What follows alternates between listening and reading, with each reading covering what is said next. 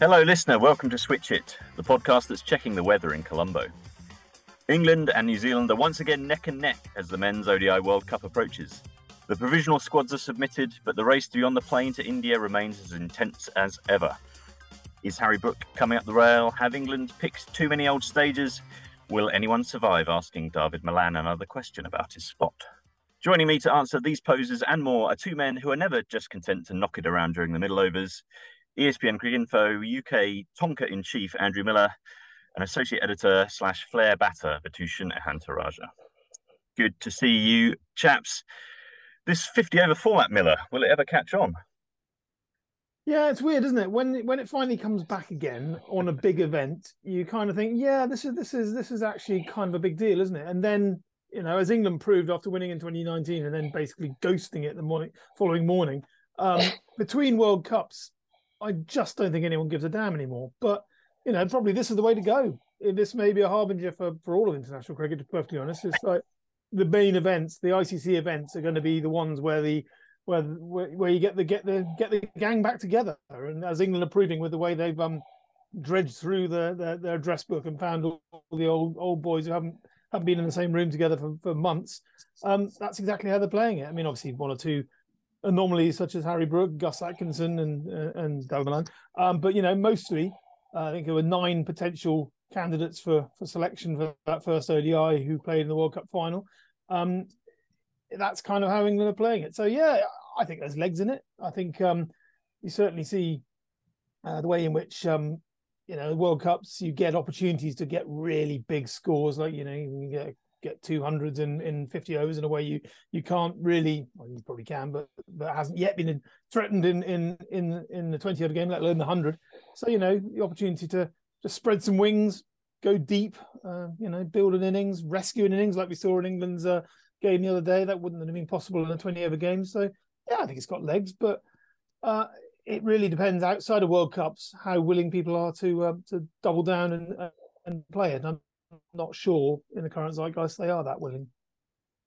Well, England's first ODI since March, of course, and um, we'll probably get into how infrequently they have played it over over the intervening four years.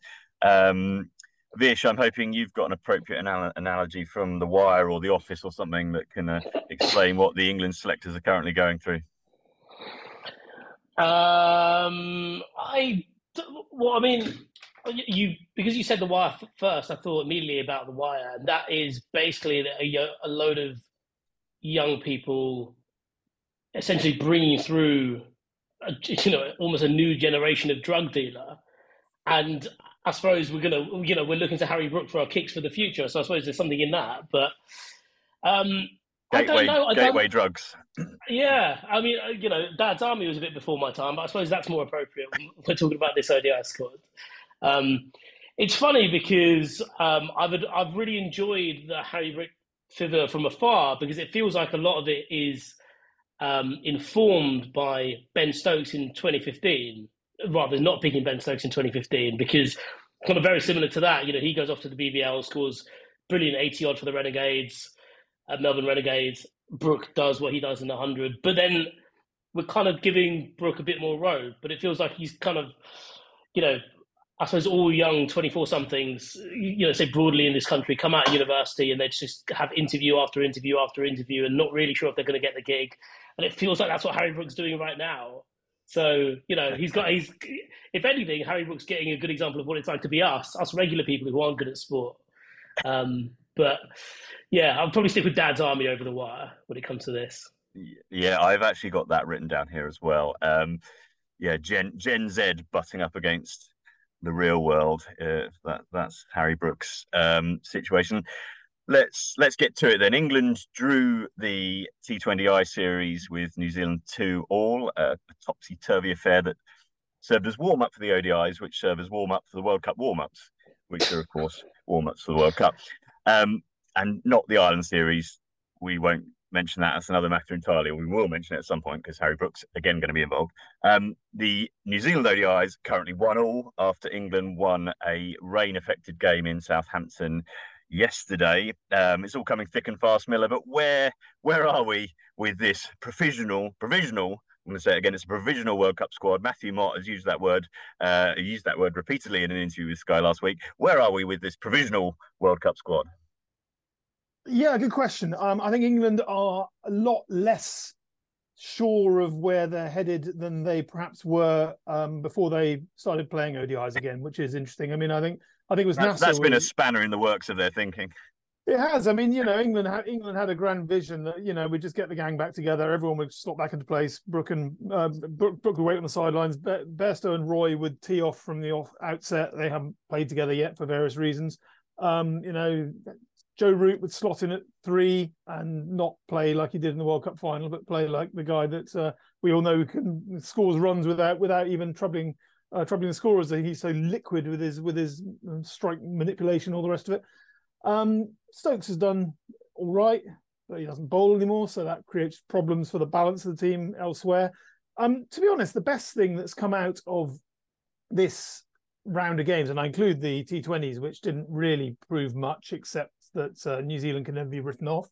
Um, I think the best thing was England's recovery from that collapse of eight for three, simply because it was the one, you know, the one thing you can you can get from winning endlessly uh, if you're a if you're a monster machine like England have been in the past, is you get to the crunch and you don't have guys in the middle order with form. And you know, Livingstone was was quite candid about this, saying, you know, it's not easy coming in with 20 overs left of a T20 and expected to tonk it straight away.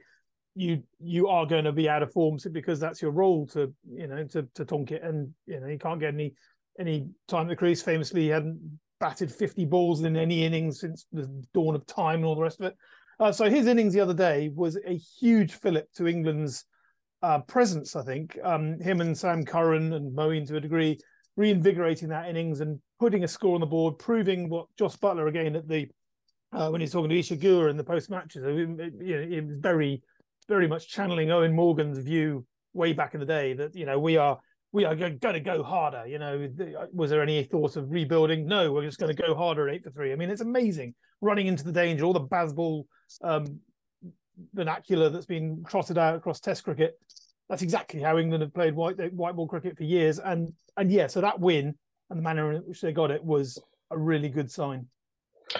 Yeah, it feels like the Livingstone thing was so important for a number of reasons, not least because I think he was becoming in danger of being a bit of a highlight reel player. You know, someone you see clips on on social media for, well, you know, Instagram reels, but you, you know, as soon as you switch on for something of substance, it, goes missing. And I suppose it's quite hard to get those opportunities because you only get those opportunities because you know one of the best top orders in world cricket for the last five years fails. So yeah, as you said, that was a bit of a reassurance. That was a bit of reassurance. It's probably the the the one big learning that learning that they have from the last month or so, and it might be the one big takeaway they have from these white ball games outright, considering that they're not going to play, you know, the, the World Cup squad, the World Cup World Cup players aren't going to play in this Ireland series, is that they managed to get a bit more from Livingstone. Because I wondered if they were maybe going into that World Cup or in danger of going into that World Cup, still thinking about his potential with both bat and ball actually, but they've got a bit more of an answer in their head and, and a bit more confidence going forward. Yes, so Livingstone, I presume, has has uh, solidified his spot there at sort of uh, number seven. Um, yeah, first innings, as Miller says, uh, the first time he's faced 50 balls in an inning since June 2021. He also hit 52 in the first ODI, which which England lost. Um, it probably moves him a little bit away from from that discussion. Um, around Brook, which uh, you know, there's there's got to be a fall guy if Brook's going to come in. It, uh, unfortunately for Dawid Malan, he's front and centre there, but Jason Roy, Liam Livingstone before these two ODIs were sort of floating into that conversation. I think Livingstone with the the bowling, both uh, wrist spin and finger spin, uh, clearly England have um, something extra there from him, but. Uh, Malan Miller during the during the, the T20 series. He started the T20s with a 50, uh, very classic sort of anchoring number three Malan knock. I think 50 off about 40 balls, um, match winning, but it was they were chasing about 130. He started the ODIs with 50 or 50 balls as well when uh, him and Brook opened uh, because uh, Jason Roy was in uh, had a back spasm and Johnny Bairstow hurt his shoulder in the T20s. He's also had a, another child born David Johannes the fifth, I think, uh, this week. It, you know, it should all be going pretty well for him. But I mean, the sense there's that lurking sense that um, you know he's the one waiting to get bitten. He spoke during the T20s and said, "I know people compare me to Brookie, but I bat top three. He bats four, five, six. So I don't know where that comparison's from." Promptly, England promptly then open with Brook uh, in, in, his in his first ODI appearance, you know, of the year or since since last summer even. Um, uh, he hasn't played much, of course. I mean, it feels even like England are trolling him now. Yeah, it really does. I I I I thought that the moment that that squad announcement, that team and team sheet came down with Brook opening, it did feel like a like a very personal slapdown. And I I you know I do have sympathy for for Dawid Malan on so many levels, but I also just don't think he helps himself. I it, it you know um our chum Cameron Ponsonby who covered a few of the few of the T20s, he made a good analogy the other day that that he was like he was like the um the, the, second teamer in a club side who comes into the comes into the first team because everyone's away on a stag do, and then just keeps scoring runs, and no one no one has the heart to drop him. It feels a little bit like that. Also, to me, it feels almost as though he's also eavesdropped on on a on a slightly private conversation in an office, saying, "Look, I want fancy, fancy a few scoops after after, after work." And he's like, "Yeah, I'm I'm the person accused of the bar." He's like, wait, waiting for everyone else to turn up. If you look at the way in which England have gone about their their period between World Cups in 50 over cricket. And again, referring back to Stokes's decision to to step back and let someone else take the shirt. You know, he said, you know, make your case and prove you're undroppable. No one, but no one has bothered to make a case except for Dawid Malan. At one stage, he was unquestionably the form batsman in 50 over cricket because literally no one else cared. And it's extraordinary. He has he has so so focused so focused on proving that point uh, that on the one hand you you've got to admire him for going over and above. On the other hand, you've got to wonder: Are you are you just not quite getting the memo, David? It's not it's not about sheer weight of presence and sheer time at crease. It's about just being the right person at the right moment on the big stage. And and notably, again with Dawid Malan, it, he missed his big moment because when he got a little niggle in the T20 World Cup last year, he was apparently fit for the final, but England didn't pick him, which again I thought was a really interesting decision. And the big moment, England thought, you know what, it's a really big moment. We've got an excuse here not to pick Dawid Malan. We're going to take it. So I do wonder whether there is going to be a nasty sting in the tail for him, him here, because on, on the on the face of it, he's done absolutely everything right again. He's got more runs than Brook at a quicker rate than Brook. He's just been there and done the right thing. But that 50 from 50 balls, he had the perfect stage in the power play when New Zealand were pitching up. They were bowling much fuller in the power play, hmm. and Malan was able to cream his drives because you know his drive is one of the creamiest shots in world cricket. Let's not let's not be unfair about this. But then when England when when the middle middle overs came along and they dragged their lengths back, it was harder to score. You know, he gets out to the first second ball, I think he throws some spin, which isn't exactly auspicious with the with an Asia World Cup coming up. And then the rest of the team found that you know what, going perhaps going a run a ball in the power play when the going was good wasn't good enough because it clearly England struggled to put two nine two on the board and then got mown down by by Devon Conway. You know, on on the, on the face of it, the, Devon Conway and Dawid Malan shouldn't shouldn't be able to produce quite such differing re- returns in that, in that sense. But but the contribution that he put into that chase ended up being a match winning one in a way that perhaps Dawid's was holding things up. You know, everything every time I every time you open your mouth about Dawid Malan, it feels like deeply personal criticism, largely because he takes it very personally. But there just there's just something always been about the way and the timing of his contributions that just doesn't stack up with the overall output that England's white ball team has produced for an awfully long time now. Vish, you got anything nice to say about David or? Uh... Um, I probably should. I don't really. feel you have to. well, I mean, I probably should say something nice about Dawid Malan, but it feels like whatever, as Miller alluded to, I'll probably start this and end up with a backhanded compliment, won't I? About, you know, I mean, I was talking to Roller about Matt Roller about this the other day, and the only thing I can come down to because because it feels like they've looked for an excuse to drop him at every opportunity across all codes, really. and the only thing I could feel like that's prevented them from doing so in this instance is is that he's left-handed. So, you know, whatever whatever it was, uh, thought, you know, the, the you know, baby David Malan, David Malan the fourth, presumably, um, to, to pick up that back left-handed, then, then fair play because it seems to be the only thing that's uh, he's holding on to now, and it is it is a really tricky one because I just because of the nature of the discourse anyway around around Brook and then subsequently Malan and you know I suppose Jason Roy was part of that collateral there was I kind of I kind of got it. I, I, don't you know Harry Brook is a middle order player that is the issue. Um, Ben Stokes comes in and decides to d- decides that he wants to play in this World Cup that he wants to come back for ODI cricket so therefore Harry Brook sits out. Um, I, you know, I, I, would have been broadly okay with him not going to the World Cup. And then I started reading a bit more about it, got, got engaged with the discourse, and I was like, you know what? Yeah, let's get, get rid of David Malan, even though his record for the last two years has been remarkable. Um, on the Stokes thing, and I'm, I'm throwing forward a bit here, we're in for a fascinating six to nine months, really, because it could be a situation where England actually decide to stay as they are for that provisional squad and Harry Brook does not go to the World Cup, that England lose that World Cup in a way that would have, you know, that brings in discussion about why they should have put Harry Brook into the team. And I don't think that comes from the top of the order. I think that comes from the middle order because that's his best position. I'm not saying Brook couldn't do it, couldn't bat in the top three, but fundamentally that's where he's at at the moment because of how little 50 over cricket he's played. And then that means that, you know, England England lose that World Cup and then suddenly Ben Stokes' window for getting that knee fit and proper for the Test series in India doesn't quite work out.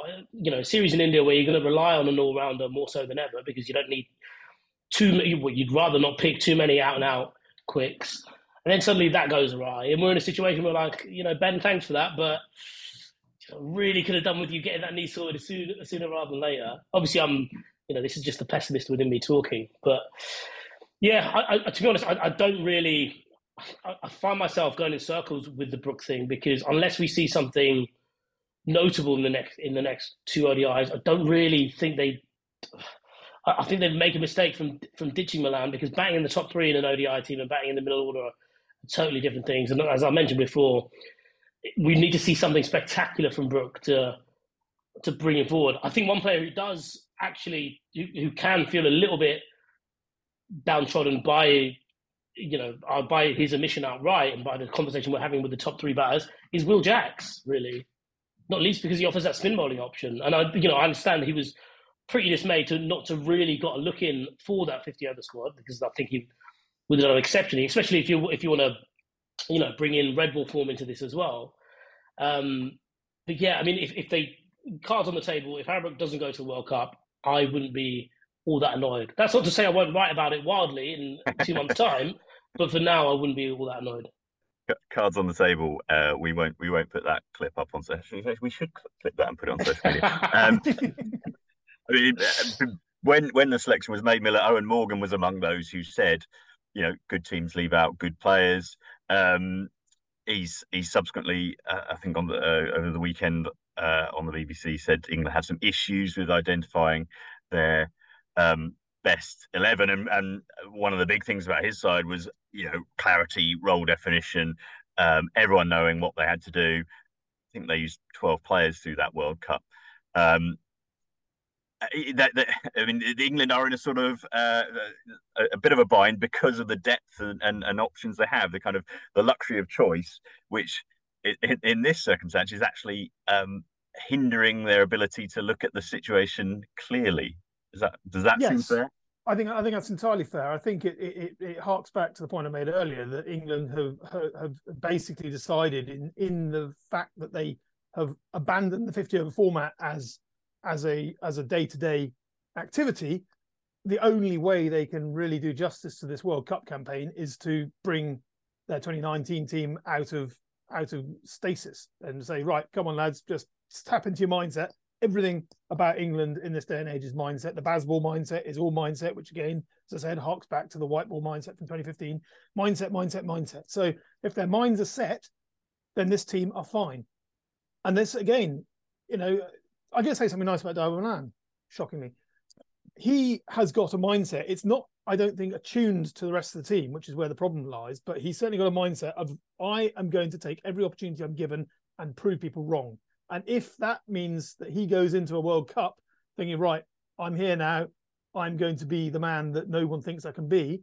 He is he, you know, that's almost as powerful as the sort of mindset that Stokes had going in 2019 when I'm going to be the man that I wasn't when I let everyone down when I when I um, was fighting and getting banned by for for, for all, all manner of misdemeanors. So you know, I think there's a, probably a correlation to be drawn there. Um, but fundamentally, England have, England have, are backed into a corner by the excellence of the team that they have developed over the past eight years, which is not a bad corner to be in. And I, have written uh, previously, and I think I think Matt picked up on it in, in PC wrote the other day about uh, 2007 uh, Australia team who went out and crushed the World Cup out there, who were average age of 31, I think. I think um, Shaun Tait was about 21, and the rest of the team were ancient. I mean, uh, you had um, I think Glenn McGrath, McGrath was, 37, yeah. wasn't he?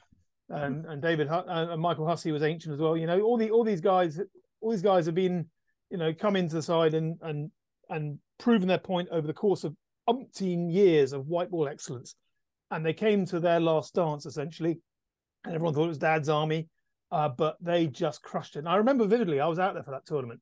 I remember, I think it was the Sri Lanka game, must have been Sri Lanka Australia in Antigua in the Super Sixes, and uh, I think they won very very easily or or just or just I can't remember if it was easy or hard, but basically they didn't lose a single game.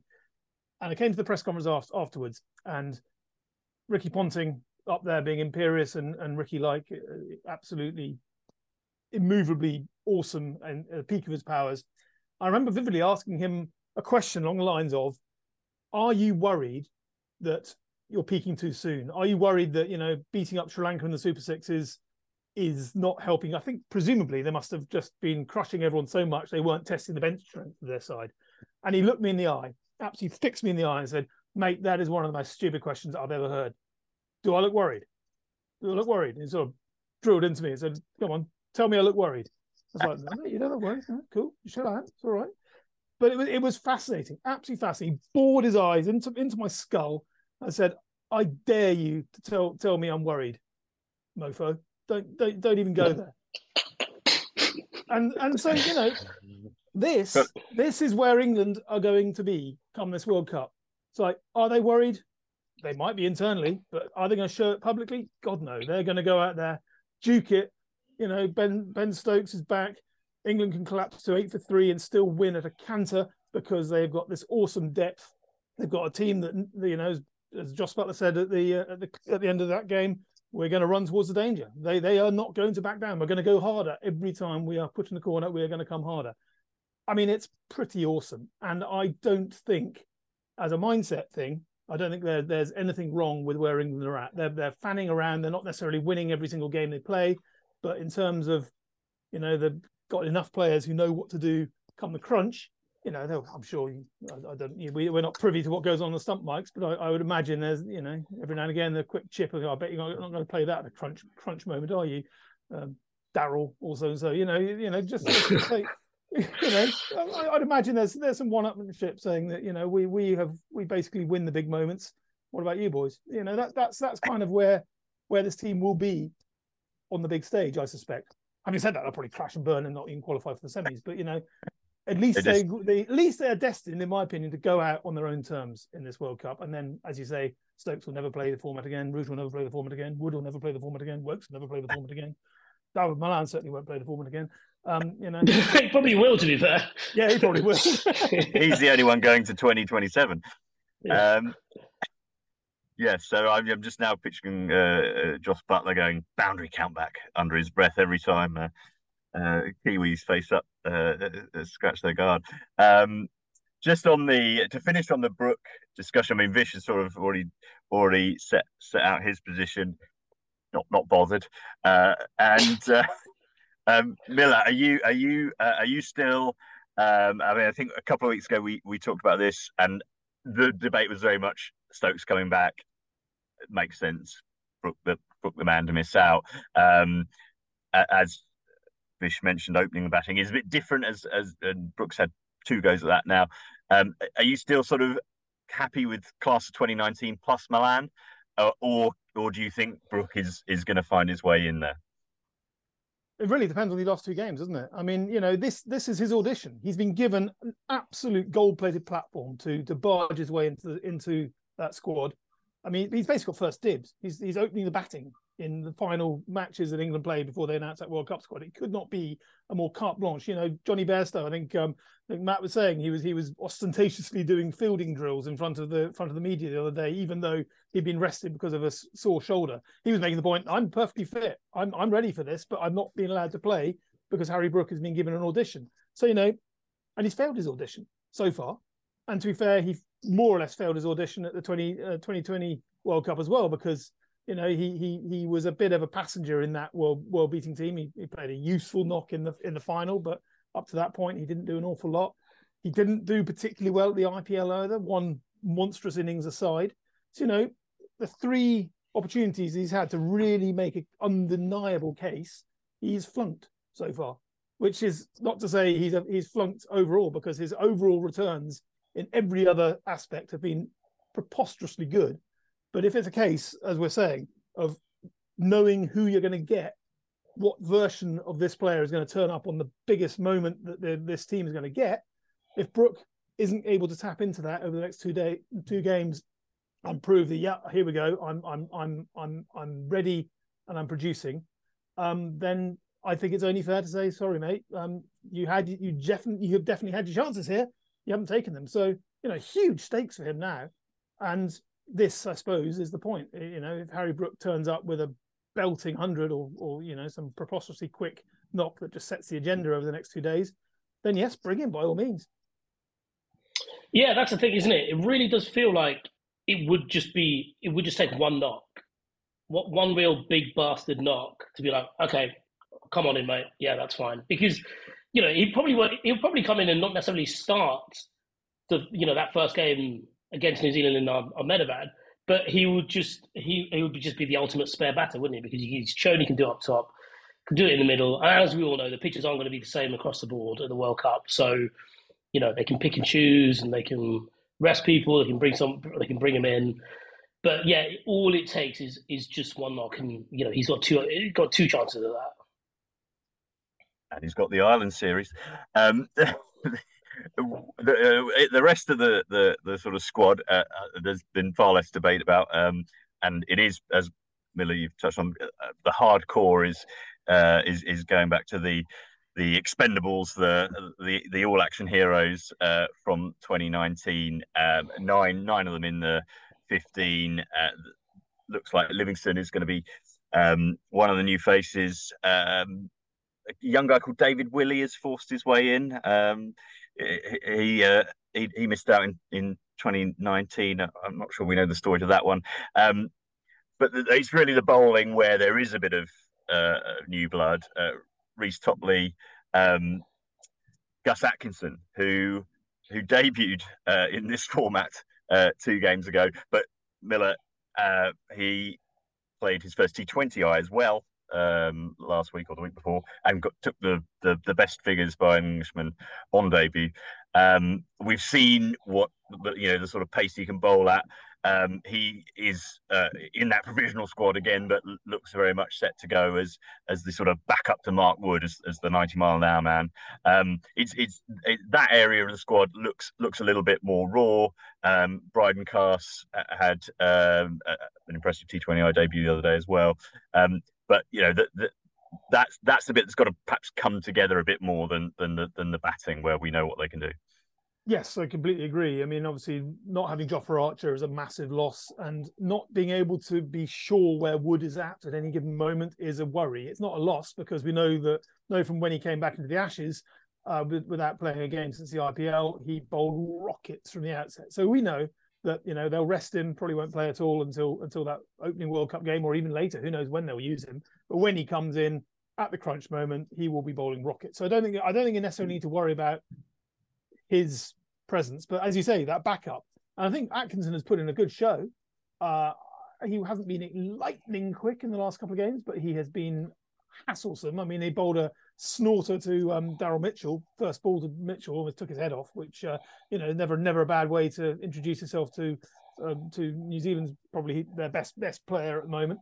Um, so yeah, I mean he I think he I think there's something good and liquid about his his action. It's been actually it's been compared to Jofra Archer on on on commentary, and I think it's it's fair to say he does he does sort of glide in in in a very fluent manner and produces unexpectedly quick pace from a from a whippy action. So it's you know he he looks like a really useful asset to have. But as you say, whether he's a starting asset, I think is is much more debatable. Uh, it's really interesting about Willey though. I mean, um, I think the other day he was he was relegated from the the new ball role for the first time since his debut in 2015 in matches he's played, obviously because you know quite clearly he doesn't play all the time. But when he does play, he bowls that first that first spell. And this time, Reece Topley took the first spell in the first game and sprayed all over the place and didn't quite get it right. And then Willey didn't get it right when he came on.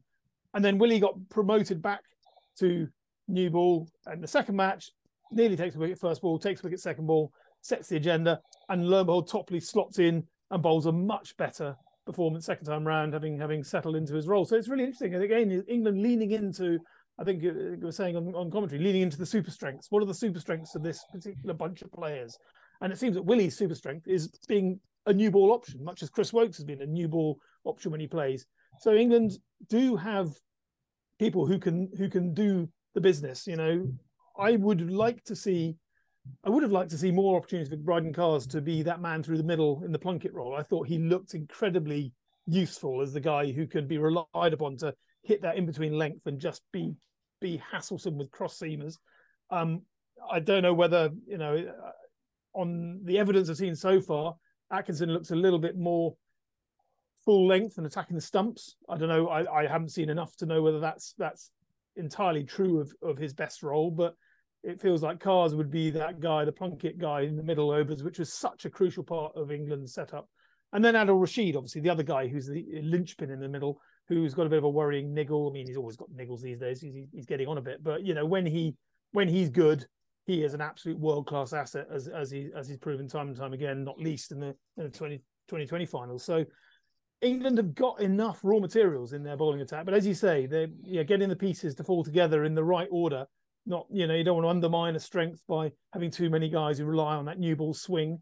Uh, you don't want to have you know don't want to have people forced to bowl in the middle overs who perhaps wouldn't want to be there because they're better at the death or whatever. So you know, there, there, there's there's issues around that. But the other thing England, of course, do have and always have had, even even I'd say in the absence of Stokes, is depth of options. You know, with Liam Livingstone now a shoe in as a as a batter, his leg breaks, off breaks option, backing up Moeen, backing up Rashid, just spreads the spreads the load across the spinners, which again spreads the load across the seamers. You know, you, Willey might not have to bowl. You, might, might, bowl six overs at the top and bowl bowl bowl well and not be required to bowl in the middle because the spinners can take over. So England, it's always been a strength of England's the fact that they bat all the way down and in batting all the way down, they bowl all the way down as well. So I don't think I'm too worried, but you're right. There is something about a little bit of just a little bit of format rustiness apart from anything else. You know, bowling ten overs is a big difference to bowling four overs, and um, and mm. and I don't know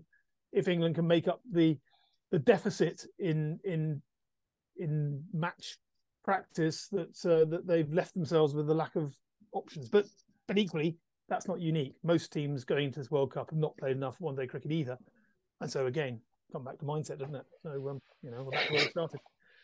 Yeah, they, they, they've they sort of acknowledged that, haven't they, with uh, selecting six seam bowling options in in the squad. Um, uh, and and th- I mean, it, there seems to be an acceptance that the this World Cup is going to have to be approached in a different way to the to the one at home because of the travel. Uh, India being such a, a big old place, um, so flying around, getting on and off uh, planes, uh, getting fast bowlers ready, particularly when they're guys like uh, Chris Woakes and Mark Wood, uh, who, who, are a little bit on the older side.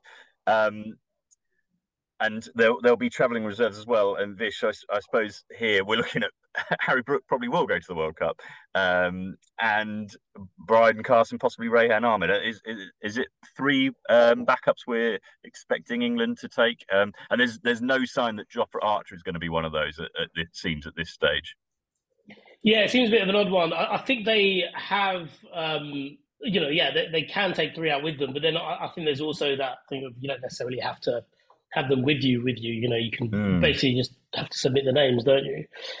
Um, you know, Carse would be an interesting one to come in because of how he's impressed. And yeah, it feels like, you know, Harry Brook would be the most glamorous of substitutes if it that were the case. Um, but yeah, it feels it feels like that's the that's the route they'll they'll go down. Yeah, because you know, if you look at the last two, um, if you look at the last two World Cups, you know, obviously both of them T20s in the last uh, couple of years, 2021 and then 2022, they've had to rely on that, and they've been they've mm. been pretty useful. You know, it was Topley replacing Mills in 2021, then it was Mills replacing Topley in 2022, and it feels like because of the nature of fast bowling and you know the fact that Mark Wood hasn't made an appearance yet because of um, you know still recovering from the Ashes essentially, then you know who knows we might have to dip into that again. But um, yeah, it's uh, you'd wonder if, if that was just the way that they could have gamed it from the from the start, really. Because I mean, I'm not, I'm not suggesting that they'd have to go all escape to victory and break someone's arm to get them in, but you know that feels like it was a, a way of, of, maintaining a bit of like competitiveness within the group and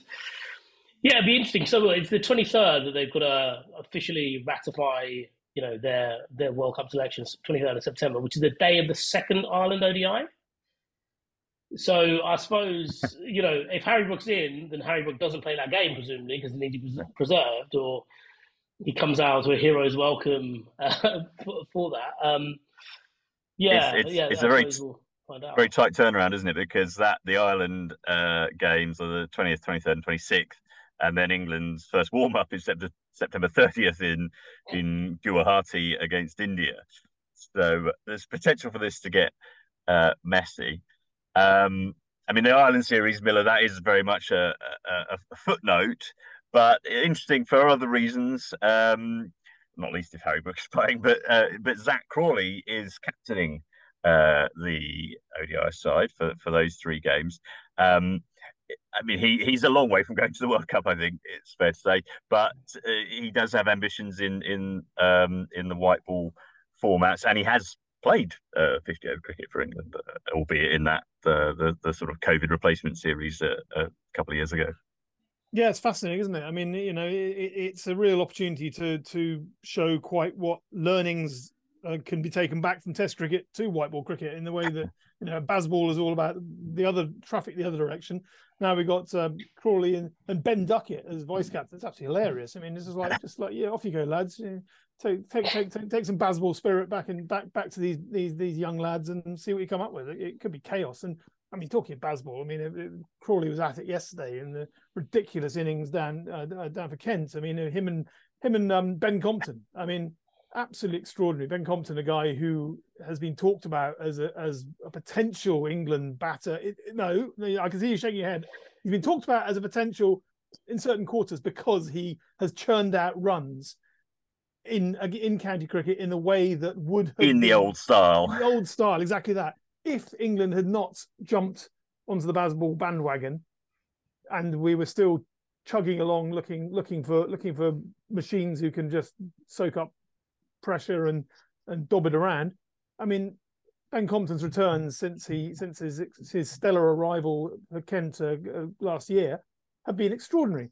Um, you know, ordinarily speaking, this guy would be in the conversation, but we're in extraordinary times. And yesterday he made 18, I think, from 91 balls, while while uh, Crawley other end was going loco for a 150 from 150 or something like that. It was absolutely preposterous and you know just just goes to show the distance that England have gone with their attitude to the game across the board. Uh, as like you know, there there is literally no place anymore for for just just stinking out an end and and keeping the ball out.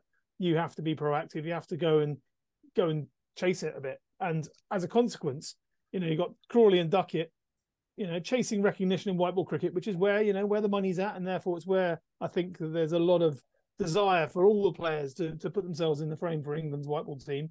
Uh, but a lot of that, a lot of those guys in that squad are, are, are you know, probably more test orientated at the moment, simply because there's not, um, you know, not opportunities. There aren't, you know, as we see with Harry Brook waiting in the wings, it's not easy to break into that white ball team at the moment. Therefore, funny enough, proving yourself as a, as a guy who can bazball it is probably a better better route to recognition in the short term. So you know, it, it, it's a really you know wide open opportunities for a, a, squad of squad of names. I mean, one guy's missing, uh, Dan Lawrence, because obviously Essex are still in the in the title running, and therefore um, he could uh, he, he could be vital to their hopes. But uh, Jamie Smith, for example, another guy who's torn it up for, for Surrey in recent times, he gets his first opportunity to show what he could do as as, as an England wicketkeeper. I mean, I personally I think he's going to be a an England shoe in across formats for years to come. I think he's he's an absolute gun. Uh, but this will be a this is basically the only way he's going to get a chance at the moment because there's literally no no way to break into an England team in any other way. So it's a really interesting little uh, experiment that England are going to conduct against Ireland, um, and it could be could be an awful lot of fun to watch. A bit like, as you mentioned, that COVID series when again England's had to pick a essentially a third eleven uh, or third fifteen squad to to to replace all the guns that were were were were, were pinged out of the series and they won 3 0 because the strength in England's depth at the moment is absolutely extraordinary. Uh, yeah, that's right. No, no one from the World Cup squad involved against Ireland. Um, potential debut for for Jamie Smith, George Scrimshaw, and uh, and Sam Hain. I mean, talking about players that have got a bit of a raw deal um, over the years. Uh, Sam Hain is, uh, I think, still averaging sort of in the high fifties uh, list A cricket. What you know, one of the one of the um, one of the highest up there was sort of Michael Bevan and Emma Stoney and so on. Um, uh, Vish, I mean, he's um, champing at the bit. Although, although someone's not going to play, it's it's a 13 man squad. Um, Will Jacks is in there, uh, Duckett, Zak Crawley's in there. Um, Jamie Smith's going to keep wicket. I mean, it would be very Sam Hain to uh, you know sit on the bench throughout that whole series. Yeah, yeah. Now, now that you've posited that, you, I mean, look, you frame him as like the unlucky man, and this would be especially unlucky, wouldn't it? Um, yeah, like uh, just to riff on what Miller said, I think the worst thing to do for these players is to regard themselves as afterthoughts and re- regard this as an afterthought series because still, you, you know, you're, you're still wearing the same uniform that you've been fighting to get into for a long time now. You're also going to be on TV and there's a lot to be said for you know these will be well attended games. These will be broadcast. There's a lot to be said for making an impression on the people who are watching because it's almost that match of the day complex. You do well and people just take away that opinion of you from when they were there or when they you know when they watch you live when they've seen the highlights. And a lot of these people will be new to you know to, to fans who you know provisionally just watch english cricket. Um, and i think you know sam hain's 28 now and you know i feel like all three of us in this call on this call have at one time or another written about Sam Hain being this bright, incredible prospect, and you know to hear that he's 28, 28 is a bit startling. I um I bumped into him at uh, Trent Bridge because he was part of the Trent Rockets side. It was the third hundred franchise he's been involved with. Competition's been only been going for three seasons, but he's had a different club every season. And he kind of joked that like you know I'll probably you know I'll probably knock a few of them off before. Oh, sorry, I'll probably knock all of them off by the time I by the time I retire. And he wasn't necessarily saying that, you know, he was joking, but that's not necessarily a good thing. I think it's just emblematic of a guy who's like clearly incredibly talented, post brilliant numbers in all, you know, all three formats, but has just seemed to have found them, found himself, you know, slipping, you know, into the margins somewhat. And this is an opportunity that he can take. And as as Miller also said, you know, there is no one way into the test team, which you would say now is probably his his best bet but there is there is no one way into testing. There's no one way into any team really. So do well here. You know, he's got a BBL gig as well. Again, that does Zak Crawley. There there are plenty of options out there. And while he might feel like he's missed out in the past, you'd probably say like it's it's never been more open in terms of putting in a good impression further afield. When it feels like no one's watching you, when actually they are, as has been the case with a lot of these players who find themselves involved with England. Um, you know, over the last 12 months, 18 months. So, yeah, it is an incredible opportunity for him. And I reckon he might feel a little bit, not dismayed, but, you know, there's every chance he could have been in this squad and been captaining them as well, such as his general status on the on the setup. But having Crawley in there is is quite neat because, you know, there was a time after Jason Roy and, and Jonny Bairstow at the top of the order. So, you know, why can't Zak make himself a, a three format international? Phil Salt is another name there as well. So talking about the the logjam of, of players who'd like to open the batting uh, for England in white ball cricket, it is it is a golden era. Um, I think we've we've covered most of the the the, uh, the World Cup selection questions. I mean, once upon a time, it used to be that the uh, the domestic uh, one day trophy final at the end of the season was was the uh, the moment which to produce that performance. You know, as Vish mentioned, that's on TV, that's going to grab the attention. Um, to be Ashley Cowan getting selected for an England A tour. Um, the, the Metro Bank Cup final is this weekend. Um, it's got a it's got a, a an interesting lineup with um, with Leicestershire um, playing their first uh, final uh, since 2001. I think the Scott Boswell final. Um, I mean, I mean, uh, I, I, if either of you feel free to jump in here, I'm not expecting Sol Budinger to to end up on a uh, on the on the Lions uh, tour uh, on the back of of, uh, of, an innings at Trent Bridge, but um, yeah, uh, Hampshire Hampshire versus Leicester should be a a good game. Underdogs versus you know top dogs, something like that. I mean, it's, it's it is fascinating, isn't it? I mean, it, fair play to Leicestershire first and foremost. I mean, you know, they are forever the team that are that are being written off as like you know what is the point of the county championship? What is the point of the 18, 18 first class system? Leicestershire are a waste of rations bin them off. And they have proven not um you know it's been a hard graft for them and they you know they stay they still have their struggles to to to uh, front up on all formats. But this year they have doubled down and produced a really exceptional campaign that I think is a credit to. It's kind of the theme that we've been touching on for this whole whole uh, last few minutes is about this extraordinary strength and depth and the extraordinary virtue that comes from the breadth of opportunity you get with an 18 18 county system. I think uh, you know it's all very well, and you listen to KP and people like that banging on about we need we need to trim down to, to eight counties and you know quality will out. Well, actually, no quantity is vitally important to the health of English cricket. Quantity of opportunity to get seen. I mean, Rehan Ahmed, classic case in point. He'll be he will hopefully he's playing at the moment for for the, for the first class side. He'll hopefully play in that final at the age of 19 now. One of his first major events, you know, shockingly, even though he's played for England and won one test test series in Karachi and all the rest of it.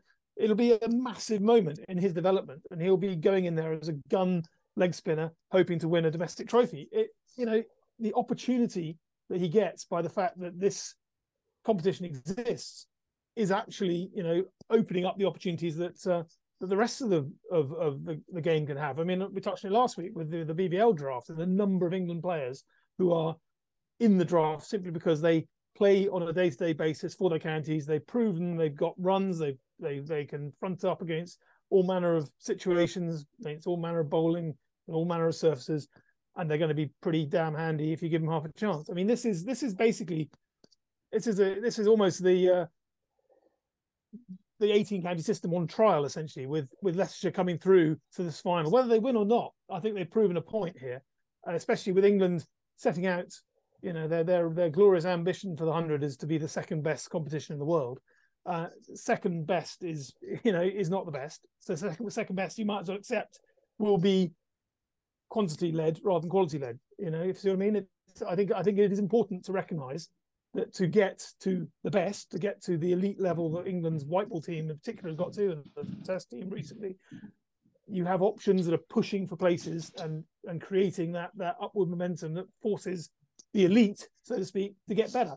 Um, so you know that is the that is the the, the elevator pitch for for the the 50 over cup. It, it, I think it served a purpose in a way that uh, perhaps was, you know, 50 over cricket has clearly been marginalised since 2019 and, and not always to um, everyone's uh, taste. And I guess the, the events in the World Cup will will determine to a greater extent the success or otherwise of the ECB deciding to bin off their interest in 50 over cricket. But if in the short term it means there are opportunities for less vaunted players to put themselves forward, I don't necessarily think that is a bad thing well, there we go. That has that's told me. Um, Vish will be there at Trent Bridge, I think, uh, on Saturday. We've also got the uh, the, the run into the the county championship. Um, Surrey very much in the box seat there. Uh, everyone everyone loves to see Surrey winning, of course. Um, very much in the in the Leicestershire underdogs uh, to glory mould, I think. But we'll we'll come back to that. Um, that will that will do us for today. There are still two more ODIs against New Zealand to come before England play Ireland and have to finalise their squad. After that, selection really will brook no argument. We'll be back to wring every last drop from the discussion. Uh, until then, my thanks to Miller and Vish, and to you all for tuning in to the Switch Hit podcast on ESPNcricinfo.com.